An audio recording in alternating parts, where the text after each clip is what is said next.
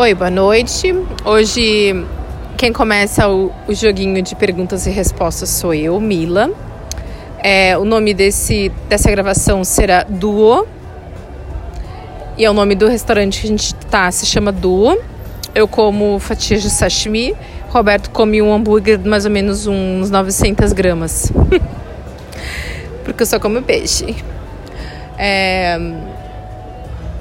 e aí eu faço assim, eu faço uma pergunta, ele vai tentar responder em um minuto, a gente sabe que não vai ser possível, mas eu dou um minuto já, que é para ele usar cinco, e depois ele faz uma pergunta para mim. É na verdade, é sobre qualquer assunto, só que a gente vai responder é, é, utilizando o conhecimento que das palestras e dos assuntos que a gente compartilha, normalmente sobre yoga, é, eu um pouquinho sobre budismo também, o Beto sobre neuro, enfim.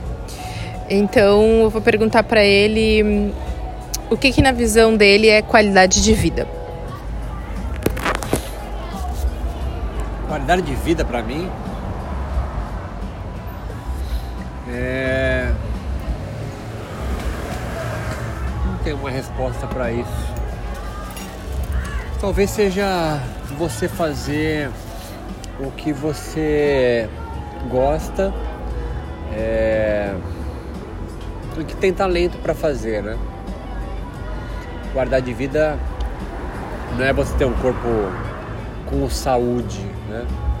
Nem ser magro. Para mim, qualidade de vida é você morar numa cidade saudável, numa cidade com uma boa qualidade, trabalhar no que você quer,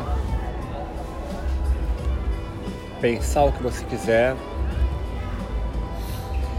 mesmo que e por isso mesmo as pessoas não estão alcançando qualidade de vida, né? Porque é difícil você alcançar esses indicadores para para tua vida, né? Então é isso. Qualidade de vida é, é você conseguir fazer o que você realmente gosta de fazer e que sente talento no que faz.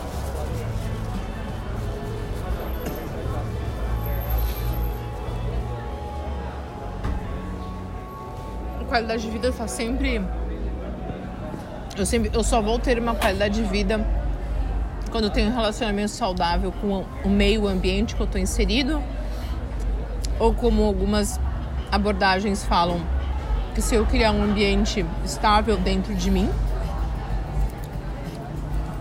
fazendo aí uma reestruturação cognitiva, dar uma alinhada nos meus pensamentos, nos meus humores, que eu posso ter uma qualidade de vida também independente de onde eu estiver. Tu acredita nisso? Não, não acredito nisso. Quero da Dalai Lama e analisa a qualidade de vida dele com os chineses invadindo o Tibete. A qualidade de vida é zero. Não adianta ele se reguardar num cantinho do cérebro dele, no momento contemplativo, é zero. Passou um estresse desgraçado atravessando o Himalaia para pedir asilo na Índia. Então, não, não acredito nisso não. Eu acho que você precisa ter uma qualidade. Claro que isso varia de pessoa para pessoa. Às vezes você morar num lugar X para uma pessoa Y é ruim, para uma pessoa Z é, é um paraíso para ela. Então, o meio social é, onde está inserido influencia totalmente no que você chamou de qualidade de vida. Não dá para ter qualidade de vida num lugar horrível para se morar trazendo um pouquinho pro, pro universo do, das práticas de yoga, você acha que elas conseguem propiciar, melhor, trazer uma melhoria da qualidade de vida para os praticantes ou você acha o que, que você acha disso? Só a prática de yoga ou de introspecção contemplativa, de meditação e suas variáveis não trazem qualidade de vida. Isso tem que estar atrelado a diálogo, isso tem que estar atrelado à tua alimentação, e o que você acredita que a alimentação seja bacana, tá certo? Não necessariamente Y ou X. É, e tem que estar atrelado também a bons relacionamentos. Só a prática de yoga em si, é, sendo egoísta, individualista, não vai trazer para você é, qualidade de vida, só vai aumentar o seu ego. Isso é, isso é muito interessante que tu falou, assim, é, acho que em algum momento a gente já, já conversou um pouquinho sobre esse, essa pautinha, assim. É interessante que a gente cria pequenos nichos, micros e macros, né? É, é para ser uma instituição, é para ser, como tu gosta de chamar, um, um, pequeno universo né, do yoga. E aí eu tenho nichos ali dentro, que sejam as, as abordagens, que seja professores XYZ, ou cidades, né? A gente começa a, a, a observar um pouquinho que cada cidade tem o seu, o seu perfil de yoga. Tem cidades que tem um, um, perfil do yoga mais carinhoso, mais devocional. Tem outras cidades que é um, um, um yoga mais comercializado, outro mais espiritual. Eu não sei se tu entende o que eu estou querendo dizer. E não necessariamente tem a ver com, com cidade interior e, e grande metrópole, talvez. Mas o que eu quero dizer é que aí você tem esses pequenos esses nichos, né? Meio que uma, uma um, meio um, aí um intermediário sendo do macro e vindo para um em direção ao micro. E depois a gente fica seres individuais de certa forma sabe? Parece que hum, eu não preciso de ninguém né? Mas para ter essa qualidade de vida talvez a gente começa a, confundir desapego a gente começa a confundir a independência né? Quando eu me apropio pego as rédeas da minha própria vida e me apropio desse poder que está certo e tem que ter de modificar a minha própria vida, modificar meus comportamentos, meus pensamentos, assim. Às vezes parece que a gente, a gente pode acabar é, pecando por excesso e entrando numa bolha. E aí, tipo, indiretamente se. É, indiretamente dane-se quem tiver na minha volta, não sei se está me entendendo. Porque se eu fico muito introspectivo é, é, e eu pratico 5 horas por dia, e depois eu medito, depois eu vou na minha feirinha orgânica, depois eu faço a minha comida, eu faço um homeworking, sabe, que, que é, onde é que você mantém os seus relacionamentos sociais? Onde que está a sua, a sua constru, é, construção de uma cognição social, né? Onde que ela está? Ela fica nula, ela não acontece. E aí? Quais são os danos, né? Quais são os danos? Quais são as, as repercussões que não são bacanas para nós como seres humanos, né? É, você acredita que que pode obrigado, pegar, obrigada. Muito obrigada. Tá bom, obrigada. É, você acredita que primeiro que o yoga ele, ele, ele, ele fomenta é, abrir os olhos para dentro, maneira de me autoconhecer, mas ao mesmo tempo abrir os olhos para fora e autoconhecer o que está meu entorno, porque várias vezes a gente está com 50 mil pessoas em nossa, nossa volta, amigos, festas e tal, e a gente não está com ninguém na verdade, né? Então, assim, ou não, ou não, cada um tem que olhar para o seu para o seu interior, fazer a sua jornada. Naturalmente, a gente vai é, é criando laços e vínculos aqui e ali. O que, que é teu pensamento sobre, sobre o, o ser yogi, yogini, estar no estado de yoga com esse contexto social que eu, que eu gosto de falar? Eu acho que o yoga ele se modificou bastante desde a sua primeira sistematização, não origem, na Índia do século II a.C. até hoje, 2018. O yoga originalmente é uma perspectiva do hinduísmo. Então, o yoga, o darshana, ele não está desatrelado ao contexto social da Índia. Portanto, ele é uma filosofia religiosa hinduísta. Quando ele vai chegar, ele chega no entre aspas no Ocidente a partir de 1900 mais ou menos, sobretudo com Vivekananda e depois a partir dele, ele tem que entrar em contato com uma outra sociedade, que é a nossa. É uma sociedade individualista, é uma sociedade de consumo, é uma sociedade competitiva. E o yoga, desvinculado então desse, desse, do céu, desse guarda-chuva que é o hinduísmo, é, tem que se adaptar. E nós estamos numa fase de transição. Hoje o yoga está desvinculado do hinduísmo e está buscando seu espaço. O que, que ele construiu hoje o yoga? Pessoas individualistas. Hoje o praticante comum de yoga, não estou falando de você que está me ouvindo, você é um iluminado, mas um a pessoa comum que pratica yoga vai com seu tapetinho para fazer duas ou três vezes por semana uma aula de yoga numa nas salas de aula que tem em todo o Brasil, desde academias de ginástica a espaços consagrados para o yoga, são práticas individuais. Ninguém faz diálogo, ninguém conversa. É, é quase o mesmo ambiente de uma academia de ginástica. Olha a academia de ginástica, acho que conversa mais ainda. Sim, muitas pessoas vão para academia de ginástica para começar a construir um, né, para fomentar, para alimentar uma, Uma questão social. uma Você tem quase que um na- clube, né? Uma tiazinha na esteira, 20 minutos, você sabe tudo sobre a vida dela, se você é um professor bom de musculação. É, no yoga ele pode passar um ano e você não sabe nada da vida dele. Você é um puta professor de yoga. As pessoas entram e saem caladas da prática de yoga. Se você monta um aulão sábado, onde vai ter 108 Surya Namaskar, vai 800 alunos para esse aulão. Se você no outro sábado monta um aulão para falar sobre a doutrina do yoga, o Yoga Sutra, o Vedanta, o que é que seja, vão seis. Nenhum deles são seu aluno. São pessoas de fora que acharam que tem uma aula prática. Então, o yoga tem construído pessoas individualistas, sim. Isso é um fato, não é o que eu acho.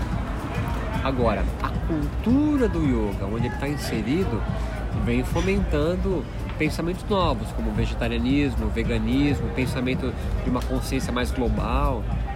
Mas isso não significa porque você come abobrinha ou planta alface você em está casa. agindo localmente. Exatamente, é, é, é, é. Você pode pensar no planeta, mas o que a gente está falando aqui, eu acho, você está perguntando para mim, Sim.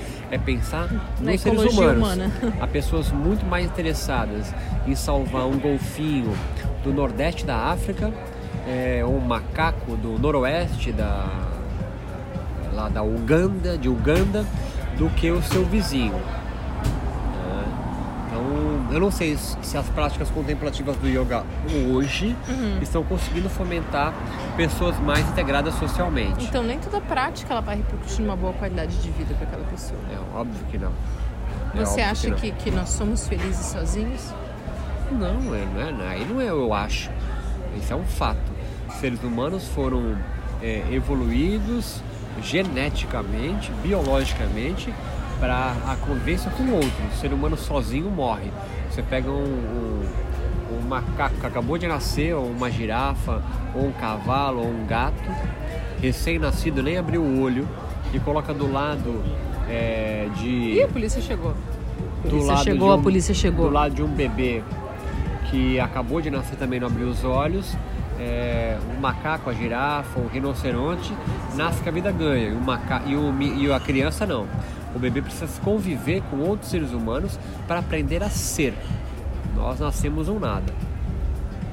É o outro que faz nós sermos.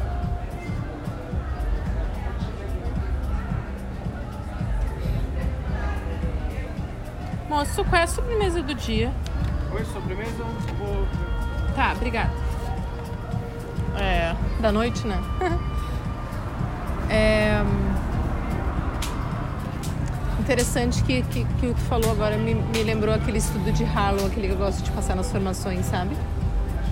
É, eu vou pedir pra vocês nesse momento colocarem no YouTube, dar uma pausinha aqui no, no áudio, coloca no YouTube é, Estudos de Harlow, é H-A-R-L-O-W. Assiste o vídeo, tá? Você vai conhecer o Ronald Six. Não fica. Não tente não pensar onde estão os outros five Ronalds. E. E aí acho que, acho que ficou um pouco mais claro o que eu tô querendo falar nessa questão de qualidade de vida e levo, claro. É uma banana grelhada com doce de leite e creme de nata. Você quer? Claro. Obrigada. É, da qualidade de vida eu falo no meu olhar, né, do meu trabalho para quem está ouvindo que me, e me conhece, tem a ver com se sentir seguro, né, sair um pouco do estado de sentir medo, que é o que faz a gente sentir ansiedade e todos os seus transtornos, depressão e todas as suas variações. É... Opa, chegou mais um carro da polícia. E a polícia inteira de Florianópolis está aqui, né? É, Dois duas carros, viaturas. duas viaturas. É porque um carro tá mal estacionado. Só isso. Eles têm gasolina, né? Eles têm gasolina. É, não vou rir muito alto, daqui a pouco eles vêm aqui. É, A gente deve sair dessa mesa. Não. Não vai acontecer nada, né?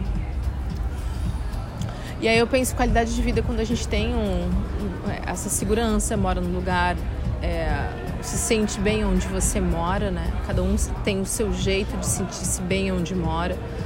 Quando deita a cabeça no travesseiro, na sua cama, do jeito que você gosta de pensar a sua cama, sua consciência está tranquila.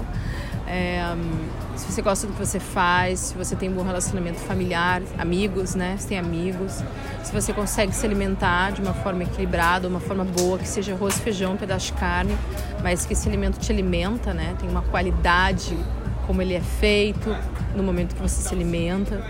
Existe o processo de gratidão, essa questão de ter um teto, ter uma alimentação, tudo é qualidade de vida, né? A maneira que a gente olha para esses fatores que nos rodeiam e que faz a gente andar, né? A gente está vivo, a gente está aí acord, dormindo, acordando, produzindo, sonhando. É... E aí esse estudo de Harlow ele fala muito interessante sobre a questão do vínculo com o cuidador, né, com a mãe. E é todo um, é um estudo que vai levar a gente a pensar formas de, de, de relacionamento social mesmo, né, de como você se relaciona com o outro é, quais seus interesses com outro. E você vai ver qual é o, o interesse do Ronald Six. Antes que um pesquisador dissesse, ah, ele só procura a mãe porque ele precisa se alimentar, o estudo vai te mostrar outra coisa, é muito interessante. Não, ele procura a mãe que ele se sente mais confortável, ele se sente mais em segurança. Então é muito interessante que o yoga como um dispositivo para nos deixar mais inteiros, para nos deixar mais unidos, a gente está trocando por seis por meia dúzia, gente. A gente está entrando numa história que o que o Han, esse filósofo é, coreano que a gente gosta muito, fala da sociedade do, do, cansaço, mas fala em outro livro sobre a sociedade da transparência. É, é, é, comunga muito com o pensamento do Bauman sobre a, a sociedade líquida e os amores, relacionamentos líquidos e tal, né? Então, esse pensamento, assim, esse comportamento nosso líquido também, né? E pueril. E e o, o, o, yoga que, que deveria vir como um dispositivo de nos integrar por dentro, por fora, porque eu não sei onde que a gente tá, que a gente não tá dentro, não tá fora, não sei onde que a gente tá zumbizando, né? É... Rapidamente a gente transforma ele num algo mais, de mais uma cachaça para continuar zumbizando, cara. Qual é o ganho que a gente tem? É, é, é, é o que? É um é um tiro no pé, eu quero continuar reclamando que eu não tenho qualidade de vida, continuar reclamando que eu sou perdido, continuar reclamando de que falta alguma coisa, assim, é, é eu, eu, parece que eu sigo alimentando o vazio que eu reclamo o tempo todo, entende? Porque daí eu busco uma prática que é para me conectar, conexão não é só eu com o cosmos, é eu com quem está do meu lado também. Pelo amor de Deus, se você não consegue ver que a pessoa deixou um bloquinho cair que você pode ajudar, que ela está atrapalhada, envergonhada, que é a primeira aula que ela vai, o que, que você está fazendo, sabe? Se você não consegue perceber isso, você não está fazendo meditação, a meditação não está tendo efeito, é tão claro isso. Então, é, eu acho que é por isso que veio esse assunto da qualidade de vida. Hoje, o que, que o, o yoga proporciona, né? É, é, o que, que o yoga como que ele como que ele abre essas portas, como que ele talvez não só revitaliza, se é que a gente já tem uma boa qualidade de vida, a gente só precisa saber reconhecer, né? Como que ele revitaliza, ele traz é, é, é força, ele vem como um combustível e que, e que, obrigada, faz com que a gente comece a não contemplar uma chama e uma flor, mas contemplar o que a gente tem, o que a gente é, o que a gente está fazendo naquele momento, né? E por que, que é tão difícil, sabe? Por que, que a gente às vezes foge? A gente continua preso com a porta aberta, como parafraseando um grande poeta? Por que, que a gente continua dentro da gaiola mesmo com as portas escancaradas? duas respostas para isso, né?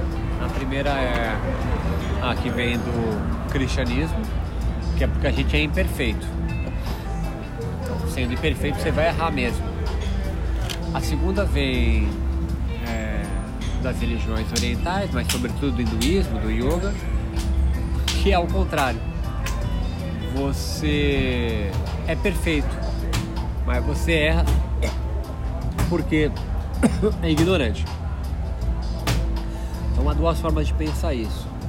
Agora, a saída para isso, ambas são muito parecidas. Religiões comparadas podem nos ajudar aqui. É, tanto uma teologia que entende você imperfeito e por isso você erra. A teologia cristã ela, é, ela é mais racional pra gente do que a hinduísta, né? Porque erra por quê? Porque eu sou imperfeito, eu sou uma imagem e semelhança de Deus. A, a hinduísta é mais complicada de entender, né? Porque se você é perfeito em si mesmo, por que, que você erra? Ah, você erra porque você é ignorante. Mas nesse momento que daí eu já tenho um pequeno conhecimento, eu já sei um pouquinho sobre os, a, a, os, os, livros aí é, do yoga, os grandes livros que vêm me trazer um certo conhecimento sobre eu mesmo, sobre a natureza da minha mente, o budismo também, e a galera mastiga pra gente, a galera faz historinhas, desenha. Eu não sou mais ignorante, eu já, eu já tenho um certo conhecimento, mas ainda assim eu escolho continuar na viagem você continua ignorante. Não é porque você leu o Vedanta, sabe de cor Yoga Sutras, que você deixa de ser ignorante. Uma coisa é você ter. Não, mas assim, eu pratico. Pratica o yoga. Eu entendo. Não entende nada. Quem do yoga entende? E a gente continua. Entende em quê? A gente entende continua nada. pisando na bola, meu. Assim. A gente só entende fazer postura. o, o yoga hoje praticado não, não dá condições de você aprender. Aprender. Mas ainda cognitivamente, assim... pela sua experiência, é só no convívio com alguém que já está. Sim, mas vai dizer. Já está onde? Já está conhecimento, né, com vídeo, não ignorante. Falta isso hoje na sociedade desse micro-universo do yoga. É, mas nessa sociedade que a gente fala que falta, ela é uma sociedade que ela tem uma força contrária que vem vem tentando derrubar qualquer lampejo que você tem de de, de uma consciência maior, sabe? É, sim, sim, por exemplo, você diz assim, ah, ah, é, quantas pessoas da área da psicologia, da área da medicina, da área da filosofia não, talvez seja a única que não tem problema com isso, mas de tantas faculdades tem problema em dizer que existe, por exemplo, uma grande cura na amorosidade no amor. É brega, é nada a ver, não tem referência, mas todos devagarinho vão se encaminhando para esses saberes. Já estão falando de empatia compaixão na medicina, isso há cinco anos atrás era, era zoado, riam da sua cara. Há cinco anos atrás, foi ontem foi ontem, não é há muito tempo. Então, assim, eu acho que às vezes até dentro do, do próprio yoga, os professores ou quem está se formando, parece dizer assim, ah, eu, dou, eu dou muita atenção para os yamas e niyamas, eu vou ensinar isso para os meus alunos. Olha, que fraco ele. Ele ensina isso porque ele não sabe falar, fazer é, a postura da rodinha, sabe? Ou que fraco, ele não, ele não tem disciplina, ele não pratica muito, por isso que ele não tem a flexibilidade. Assim, é, é Olha, ele entende muito de respiração, tem alguma coisa errada com ele, sabe? Sempre puxa, puxa para a questão do asana, sempre puxa. E a gente, em vez de se fortalecer e dizer não, é um, o yoga é uma parafernália, é um esquema, é um esquema completo, maior. Não, eu faço um processo cartesiano com yoga também, eu, eu picoto ele, saca? Entendeu? A gente picoteou o yoga também. A gente também olha pra eles por paz. Ah, o fulano é bom nas asanas e o outro não. O outro é bom no, nos yamas e niyamas. E o ciclano não. Ele sabe sobre a respiração. A gente acaba segregando também. A gente começa, começa a separar. A gente fez isso, né? Ah, eu vim na sala, eu tenho uma dor na coluna. Não, não, mas aí não é comigo. Aí é com a outra abordagem. A gente faz igual o médico. Que neuro é isso, né? É muito simples isso. O yoga quando sai da Índia perde o seu principal é, força legitimadora de verdade, que é a religião hinduísta. Quando ele é transplantado para a cidade ocidental, as religiões não têm nenhum poder. Hoje, se você pergunta para qualquer um do yoga é, sobre religião, ele, ele ri de você ou tem uma certa ojeriza. O que você diz que segrega, que separa, que não sei o que, é a ciência. E esse é o papel da ciência. O yoga flertou com a ciência, porque é a grande verdade do mundo ocidental, e se esqueceu da onde veio, que é da religião hinduísta. O yoga, quando perde seu principal força de coesão, de legitimar a sua força, que é a religião, ele se junta ao principal verdade do Ocidente, que é a ciência. E a ciência nunca teve um papel para construir sentido de vida para ninguém. A ciência foi erigida para aumentar a tecnologia, aumentar conhecimento técnico, mas ela vai ganhando um status porque a religião cai é, com o sentido de vida. As pessoas correm 30 minutos por dia porque acham que vão viver mais, passam creme da Avon anti-age porque acham que não vão envelhecer, fazem plano de saúde, fazem plano de morte porque acham que é, não vai morrer. A único, o único saber que promete a vida eterna são as religiões.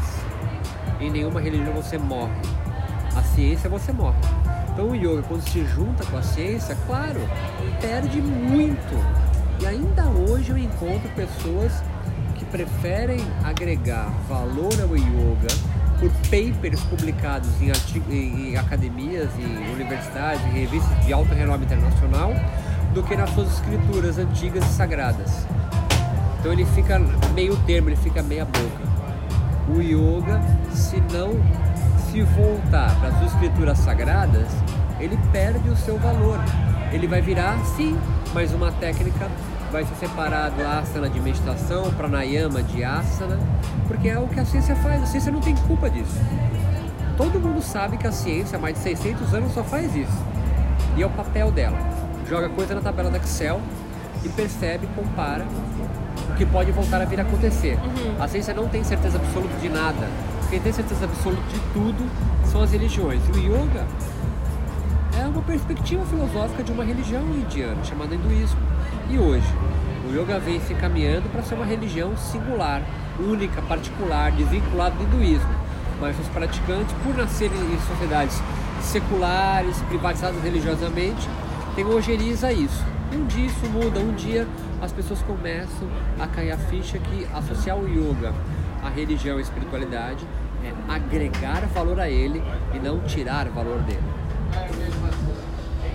Mas quando a gente joga dados do yoga e coloca ele sendo analisado com um grupo controle, a verdade o que a gente tenta é fazer com que, ainda que ele faça parte de uma religião, de uma religiosidade, ele possa servir para outros campos também, não?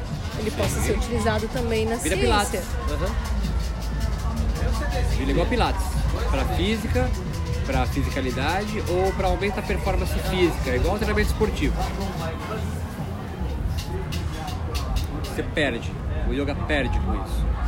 O yoga ganha em popularidade, nunca uma prática religiosa ou advinda de uma religião, como a meditação. A meditação é uma parte da prática ritual do yoga, que é um darshana hinduísta foi tão pesquisada nas maiores academias e universidades do mundo. Né? Eu falo isso sempre nas aulas e vou repetir aqui. Não tem o menor sentido você comparar cristãos e muçulmanos analisando os músculos posteriores da coxa, porque o muçulmano se prostra quatro vezes em direção à Meca e o cristão só ajoelha domingo na missa. Aí você fala, olha só, o muçulmano vai ter um músculo mais alongado do que o cristão, hein? Vamos analisar isso e colocar numa tabela de Excel. Tem sentido falar isso? Não tem menor sentido. Cara, eu, sei que não tem sentido e eu concordo contigo, mas se a gente descobrir que esse movimento que eles fazem tem uma musculatura ativa uma musculatura diferente, uma glândula diferente que pode reverter um processo de uma doença numa pessoa como câncer, as pessoas vão começar a pesquisar. Mas o yoga não reverte nada do câncer. O yoga pode ajudar no, na parte do estresse, melhora imunológico, mas não reverte nada. Eu tô te dando um exemplo apoiado nas pesquisas que tem sobre genoma e mindfulness já, e meditação. O yoga, o, o yoga então, assim, cura o câncer? Não, não tá disse que o yoga, não disse que yoga não, você falou cura reverte. o câncer. Eu não disse que yoga cura o câncer, ah, mas tá. eu falei que ele, ele a meditação, você não disse que yoga é meditação? Sim. Então, tu sabe que as pesquisas que tem do Manoj falam exatamente que a meditação como dispositivo da medicina mente-corpo, e é comprovado dentro dos estudos do Carinha lá, que existe uma modificação genética. E É isso, ponto. O que tu acha que uma modificação. Ah, uma modificação genética não é um vento batendo, é Bom, bastante coisa, né? a, a, a, Então, assim, só pra te falar, por genética. exemplo, é, eu, eu posso fazer um estudo sobre quanto cinco dias de sentado e rezando numa igreja, uma intervenção com o col na entrada e na saída, modifica a qualidade de vida dos, dos cristãos que estão ali. Sim, mas a gente não tá falando de qualidade de vida. Não, mas a gente tá falando sobre. Não, a gente tá falando sobre qualidade de vida. Não, não, A gente tá falando sobre qualidade de vida. você e a gente tá falando sobre. É que, você, é que você tá falando que ele como religião. Sim. Se interessar, se uma religião comprovar que ela pode melhorar a qualidade de vida de algumas pessoas, talvez até tenha trabalho sobre Mas isso. tem isso já. Então- A religião melhora a qualidade de vida das pessoas. Tá, então. O que eu coloquei é o que não tem o menor sentido analisar o músculo posterior da coxa entre muçulmano Ah, e cristão. sim, mas- E a gente do yoga adora ver quais Mas a são os gente não músculos tava falando inseridos. sobre isso. A gente não tá falando sobre isso. A gente tá falando sobre individualidade, uma palavra que uma, uma, uma, uma prática, uma filosofia, uma religião que significa união, até de religião mesmo, e que ela tem ficado tão é, individualista.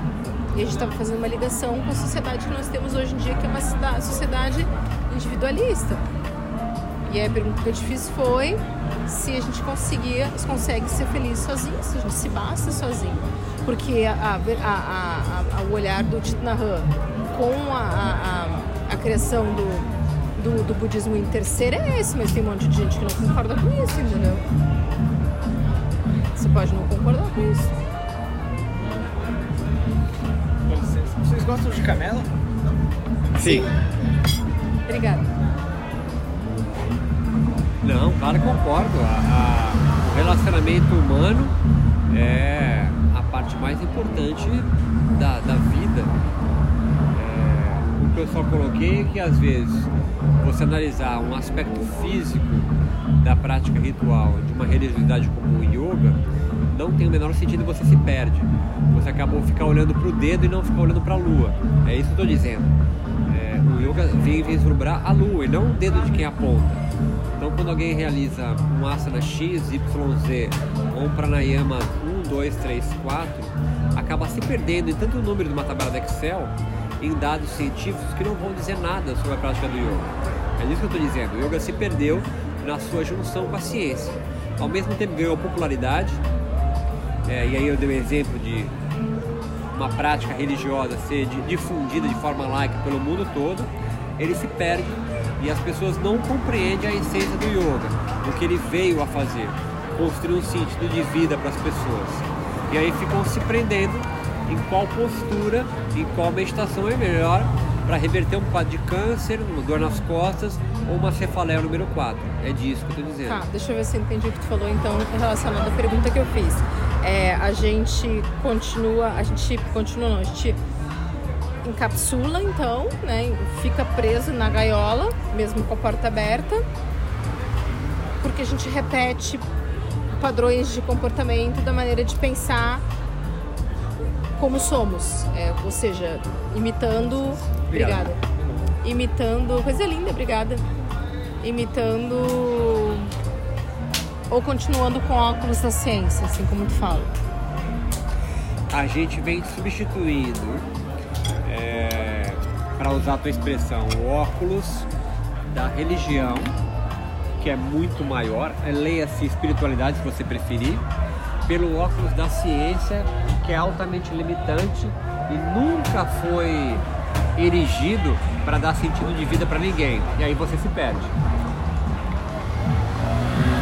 Boa, boa, boa. Boa. O yoga é muito maior que a ciência. E a gente tem dado muito valor aos dados que a ciência levanta sobre o yoga. E aí se perde. Porque a gente tem medo do yoga ser um sentido para sua vida. Que aí dá muito trabalho. Você vai precisar se prender, você vai precisar a estudar os textos, mergulhar fundo no que o yoga tem para sua vida. E isso ninguém quer. Todo mundo quer uma experiência rápida e transitória. Mergulhar fundo em você. Você tem que mergulhar fundo em você, né? É, acho que mergulhar fundo nos outros e em você. Só em você você também continua sendo individualista. É. A você prática, compreender, se- prática de empatia e de Se compaixão eu compreender é a mim né? mesmo e não o outro, Também. o que adianta?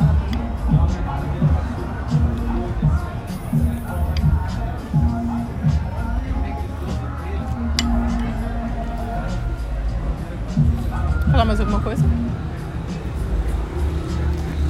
Chegou a sobremesa agora. Namastê.